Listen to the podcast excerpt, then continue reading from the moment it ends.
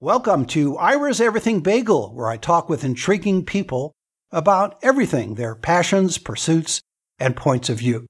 My guest today is Zeke Levine. He's a musician, doctoral candidate, and translator from Yiddish of a book length collection of stories by the radical Yiddish humorist Sam Liptzin. For everything about Zeke, including his music, go to zekelevine.com and follow him on Instagram. And Zeke, welcome to the show. Thank you so much. I'm really, really excited to be here. We're going to have some fun. We're going to talk a little bit about music, your music, and about Yiddish and about Sam Liptzin. So before we talk about your passion for translating Yiddish and why you decided to work on a book length collection of stories by Sam Liptzin, tell us about your music and your doctoral candidacy. Sure. So basically, since I was a little kid, I've been a musician. And around middle school, high school, I started playing the bass. Um, I went to the University of Texas at Austin as a double bass, a jazz double bass major, and I worked in the city of Austin playing with all kinds of bands, jazz bands, funk bands, country bands. Um, and in my last semester at UT, I took a Yiddish class with Itzik Gottesman, who's somebody who's his roots are in New York, but he ended up in Austin. Um, he's a fantastic teacher, and so I just kind of fell down this Yiddish rabbit hole. Um, and once I was done in Austin, I moved back to New Jersey, where where I grew up, and was finding that you know I wasn't.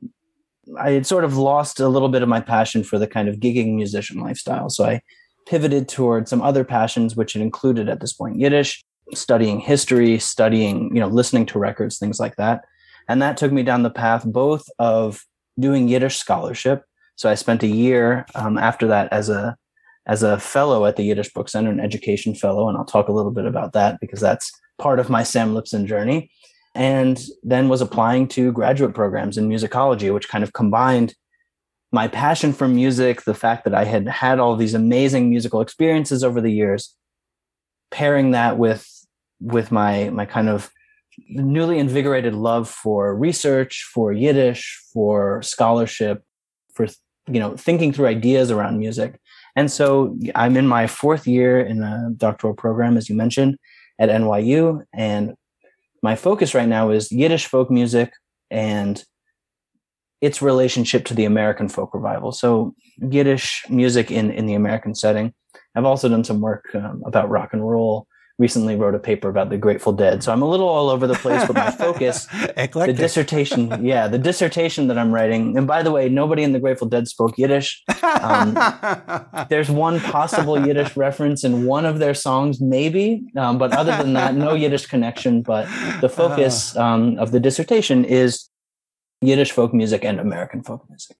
I think you're probably the first to think about that connection, but it does make sense in a way. Mm-hmm especially with the influence of Yiddish on American culture in films and in comedy and in other right. areas of American life. So that's right. interesting that you made that connection. How did you develop the idea for that connection? It's the connection to Yiddish folk music and American folk music. So I got into this because I've always been something of a folk music lover, an American folk music lover, play guitar, sing folk songs with family and friends. And I started getting into then when I was studying Yiddish, one of the sort of central pedagogical tools that many Yiddish teachers have is to teach songs. So we kind of listen to the song, we think about the cultural impact of that, of the of the song, and then we get into the language a little bit. And I started thinking about these connections with this idea of Yiddish folk song and you know, I, I just kind of hatched this idea and, you know, other people have written about it, but at the time, you know, I hadn't done my research yet, but I started thinking there must be a connection here. There must be a connection between all of these so-called Yiddish folk songs that were being sung and written in America and American folk songs. And the more I get into this research, the more I find there is this very deep connection and both sort of informed each other. So one of the most concrete examples would be that Folkways Records, which was a major folk music label in the 1950s and 60s, the founder of that label was Moses Asch, and his father was Sholem Asch, who was a famous Yiddish, famous or infamous, depending on who you ask, Yiddish writer, really known for his plays. So already there, we start to see this kind of Yiddish connection. And on Folkways records, there are, you know, in addition to, you know, one of one of the stars of Folkways was um, the American folk singer Leadbelly. but of course there's there's records on there from people like Ruth Rubin, you know, singing Yiddish folk songs. So there are these connections that I'm finding, and the more I write the dissertation, the more I research for it, the more I'm able to um, draw these connections and hopefully, you know, make them dialogue with each other a little bit. Are you able to reach any of the people that were around at that time, or at least their offspring? Yeah, I have. I have talked to people who you know are sort of generally in the scene. So, you know, what I'd, I'd like to get into a little bit more of, you know, talking to some of the people at Folkways, for example. But I've definitely talked to people who were involved both with Yiddish folk singing and with American folk singing in the 1950s and the 1960s.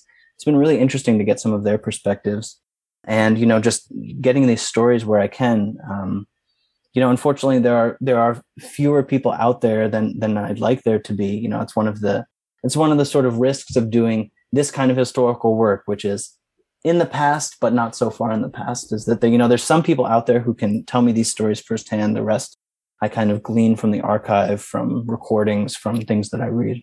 Well, my only suggestion is if you reach any people who were there at the time or their offspring that can give you some insight, I would definitely record that with their permission so you have it as an oral archive as well as for your dissertation. Absolutely, right. And so I've done a little bit of that, but not as much as I would have liked to. You mentioned you developed this passion for Yiddish. Where did it come along on that path to now translating Yiddish? Because that's a whole other thing. Some of us speak a word or two of Yiddish, know what it means, or you can pick up things But you're going the extra step. You're actually translating. So, how do you get so fluent or proficient in Yiddish that you can translate it into English or vice versa? Right, absolutely. So, so I studied for two semesters at the University of Texas studying Yiddish. Then that summer, the summer actually after I graduated from college, I did a seven week intensive Yiddish program at the Yiddish Book Center. Um, and the Yiddish Book Center is going to keep coming up again and again in this journey. I've spent a lot of time there in the last few years but a big part of the classes that I was taking there was was translation, just in the sense that we're reading these Yiddish texts, and you know sometimes it takes hours even to just get through a couple sentences or a paragraph. But in order to really understand what's going on, you know, we had notebooks full of these translations. Um, so I started to gain proficiency that way, figuring out because I, you know, I think one of the things you're getting at is that there's a difference between being able to kind of speak the language or maybe understand it and then really get to this kind of word by word analysis how you get into the mind of the, the writers in terms of style in terms of rhythm and cadence so all of that stuff just kind of developed slowly. I sort of learned the tools that i needed the the dictionaries that i would consult the reference guides the people who i'd ask when i would get stuck on things. So it really started there in those classes. And then as i went along there there was this kind of one you know one of the big things was there was there were texts which other people didn't know. You know text in yiddish which i could decipher which other people couldn't read and so it almost started um, organically that way just saying you know i'll i'll translate this little bit of text so that you somebody who's interested in yiddish but doesn't necessarily speak or read the language can get a sense of what's going on. And the yiddish book center and other organizations have these sort of major translation initiatives. And so I was able to, over time, kind of fit the sort of smaller scale work that I was doing into some of those larger initiatives and ultimately get to this point where I now have, you know, 150 pages or so of translated Sam Liptzin texts. Which we're going to get into in just a moment. But one Absolutely. last question about the translation work yeah. that you do. Do you rely, once you, do, once you start to translate and you have several pages, are you able to go to someone else, either at the Yiddish Book Center or elsewhere, to verify what you've translated so you know you've got it accurately? Yeah, and so that's that's one of the big challenges because you can get, you know, even just misunderstanding one word can send you down a completely different path than than, you know, is the author's intention. And so yeah, there's plenty of people who I'll ask about questions questions like that. You know, few people who I would consider, you know, close friends and colleagues who will read whole pages of these things, but definitely for, you know, especially specific kind of cultural questions. So sometimes you'll get a word and it's um it's not just that you can't translate the meaning, it's that it means something very culturally specific. So, you know, words and phrases, I, I you know, I definitely have there, there are great networks of Yiddish translators to kind of work some of that stuff out. And then more and more people, you know, willing to read pages and chapters of, of, of these texts. One of the reasons I wanted to have you on the show is you're relatively young, and yet you have this passion for a language that has been around for a long time. So that's mm-hmm. that's part of your intriguing appeal to me. Now, who, uh-huh. uh, there's another reason too, which we'll talk about at the, towards the end. But who sure. was who was Sam Liptzin, and why did you decide to translate some of his writings? Yeah, so Sam Liptzin is somebody who, um, you know, before I get into his biographical sketch, I'll sort of, you know, recount that fateful day when I became introduced to his work. When I was a fellow at the Yiddish Book Center, I I happened upon this little yellow songbook. And, um, you know, for your listeners, I'm going to try to guess the dimensions. It was maybe four inches by six inches or something, you know, definitely pocket sized. And it was called Singen mir für Sholem. And I saw that means we sing for peace. And I saw that it was written in 1965. And I said, um, you know, as, as I mentioned before, you know, I listen to the Grateful Dead and all that kind of stuff. So I said, okay, great. We have Yiddish hippies put together this book, right? and um, I was so excited for that because you know I'd never heard of Yiddish hippies, and you know I haven't heard of too many since. But I look in the back page, you know, it says compiled, and some of the songs were composed by Sam Liptzin. So I look at the back page, and there's this picture of this well-dressed man in his 70s. You know, uh, unassuming guy, glasses, sort of a bow tie, and and I I was just thinking, wow, this, you know, I, I did not expect, I did not expect to see this face. And so over time, I just started, you know, who is this guy, Sam Liptzin, who, um, you know, I came to find how he got to this point by 1965, writing Singen mir für Sholem, We Sing for Peace, really aligned with the kind of anti, you know, anti-war effort. So, okay, a little biographical sketch. Sam Liptzin uh, was born in 1892, born in Lipsk, Belarus, and came over to the United States. His uncle had come to the US. He came in 1909. And sort of slowly, he, he worked in, in the garment industry on the Lower East Side of New York, slowly made a name for himself as a writer.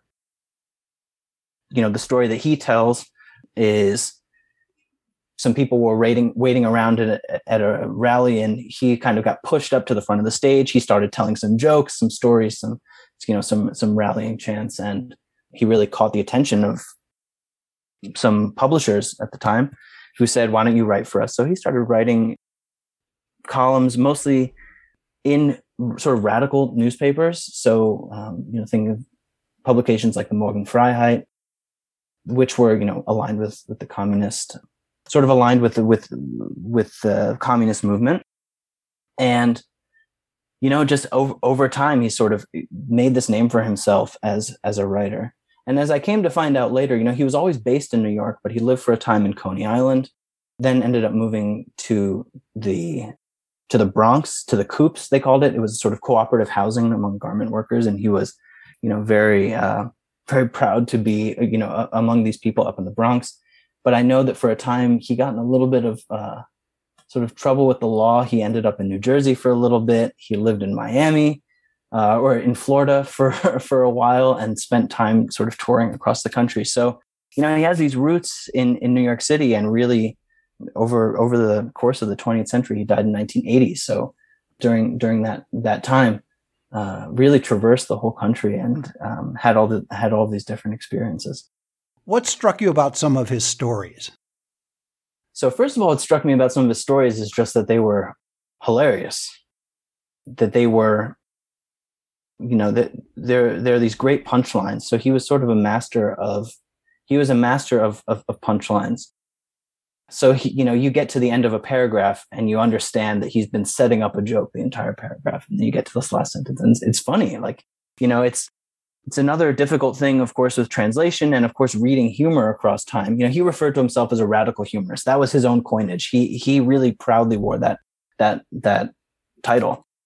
And you know, it's not the humor doesn't always translate. But for Sam Liptzin, I was struck that you know I'd be reading through his stuff, and I would find myself laughing out loud. So you know, that's a mark of you know that's a mark of a really sort of timelessly funny person who all of these years later, you know, is making you know, making somebody laugh. And so I was struck by that. I was struck also by just the sheer volume of his work. So he published at least that, that I know of, he published 28 volumes. And this included short stories, one act plays. He didn't really write full dramas, but one act plays, poems, songs.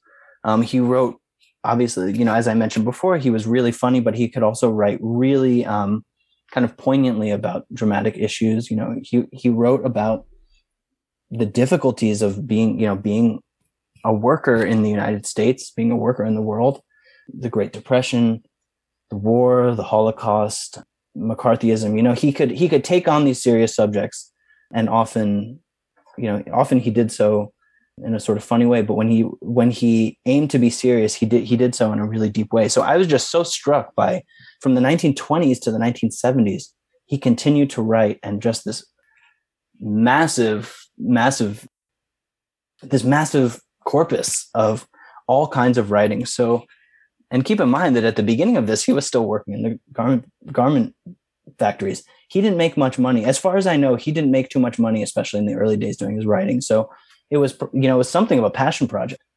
And still, he was just writing and writing and writing. So there's just so much there, and that's you know also you know when I came around to selecting texts, the 20 or so texts, the stories that I was going to translate it was a long process of going through so many of these different volumes, finding, you know, finding these really kind of juicy stories that I wanted to to bring into English. But I was really just, you know, I've just been so struck by how much is out there and the longevity of his work, both sort of during his lifetime and, and, and afterwards.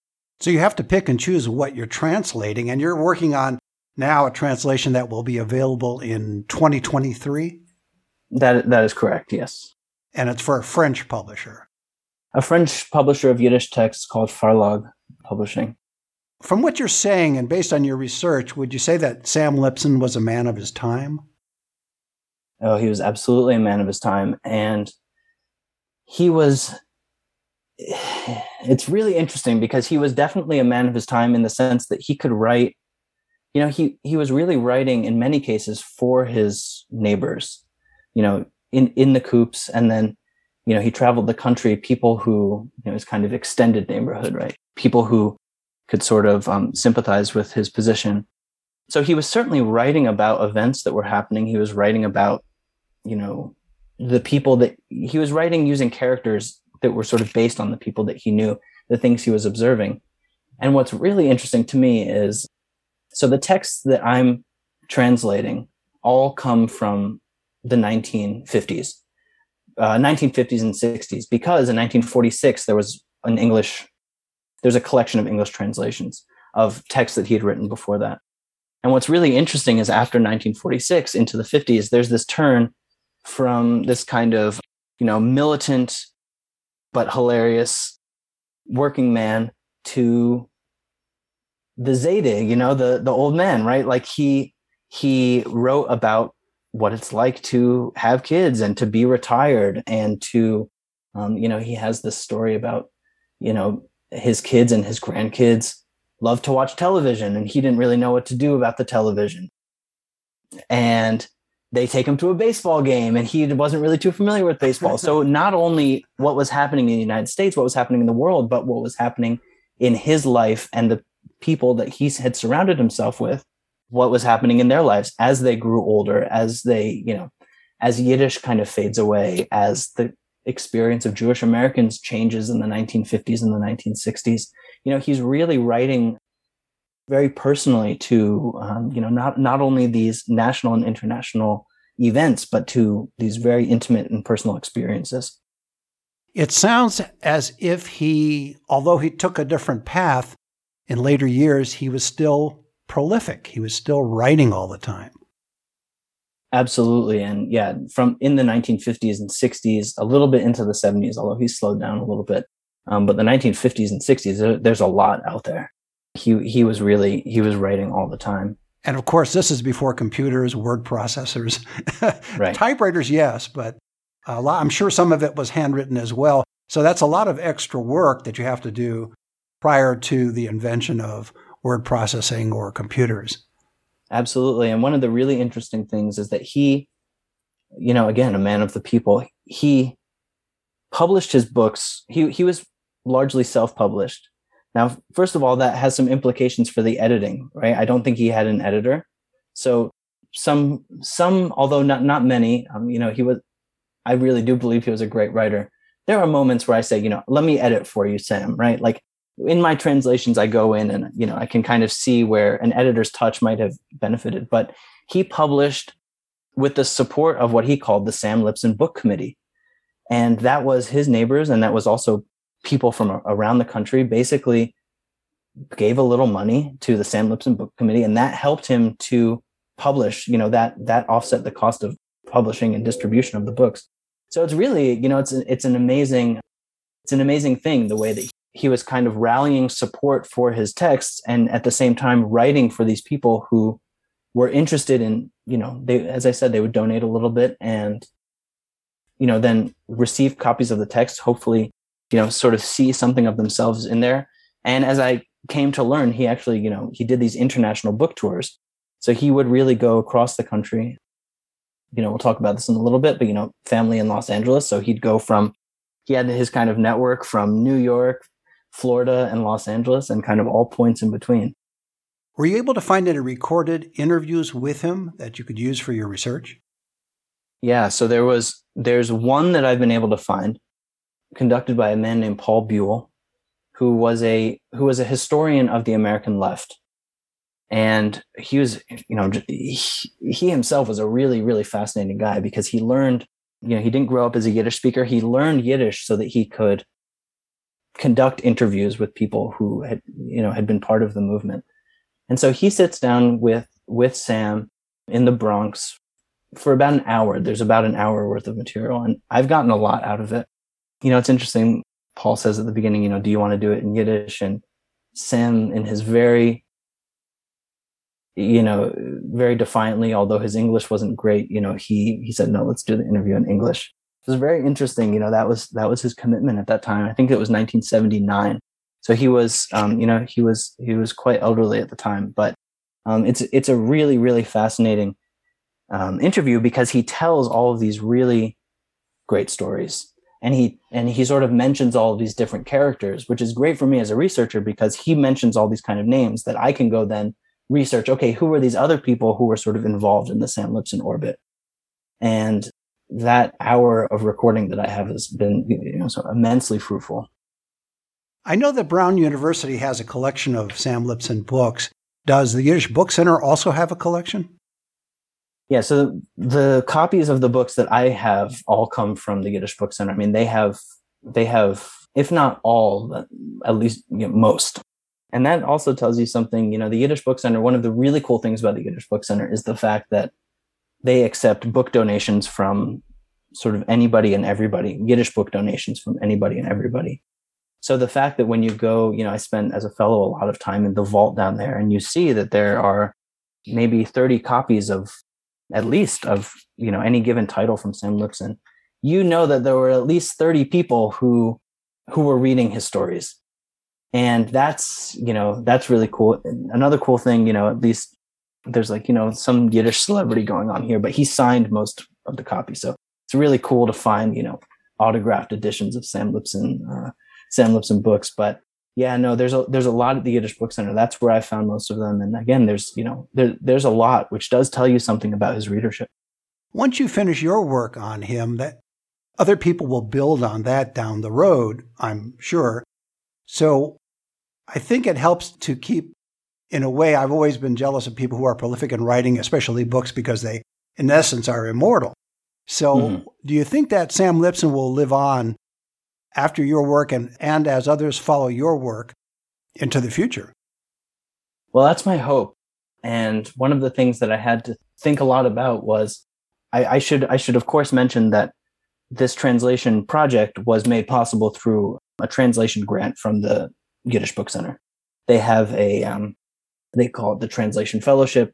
Um, it's basically it's it's support for translators of, of, of Yiddish and of course applying for that you know they say why why should this of all of the yiddish texts why should this be published sounds like one of the four questions passover. during passover yes yeah and so i had why to is this I had book to think, different from any others a new book exactly exactly that question and so I had to think really hard about the question that you're asking. You know, what what what will it mean to translate Sam Liptzin's works, especially since, as I said, there was that volume already translated in 1946.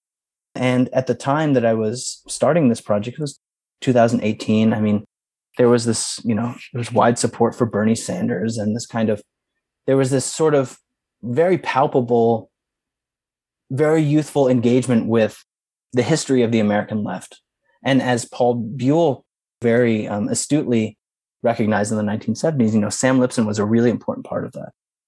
And so the fact also, you know, okay, so first of all, politically, right? So there's, you know, there are some resonances there. I mean, I think the things that he's writing about um, in terms of the condition of of workers, in terms of civil rights, he wrote he wrote really um, passionately and prolifically about the civil rights movement. I mean, I think that that stuff all resonates. And then the fact that he does so the the title, the English title of his 1946 collection is called "In Spite of Tears." So laughter in spite of tears, and I think that's a really beautiful sentiment. You know, it's it's it's cutting to these really deep, really important issues, but doing so in a funny way. And so, you know, I saw him in the sort of long line of Jewish comedians as well as as well as you know really engaged political writers and so i think that's where the resonance is i mean i think that there's this engagement with the type of politics that Sam Liptzin was writing about, and that people will find his texts to be not only politically and sort of ideologically engaging, but also again hilarious and um, you know fun fun to read, fun to talk about. Well, that's a great way to end it with one personal footnote. Sam Liptzin was my grandfather. Zeke contacted my sister Karen about his project a few years ago, and we thought it was a great idea. And that was, as Paul Harvey once said, the rest of the story. My guest has been Zeke Levine, musician, doctoral candidate, and translator from Yiddish of a book length collection of stories by the radical Yiddish humorist Sam Liptzin. For everything about Zeke, including his music, go to zekelevine.com and you can follow him on Instagram. Zeke, thanks for being on the show. Thank you so much for inviting me. And join us every Thursday for a new schmear on Ira's Everything Bagel.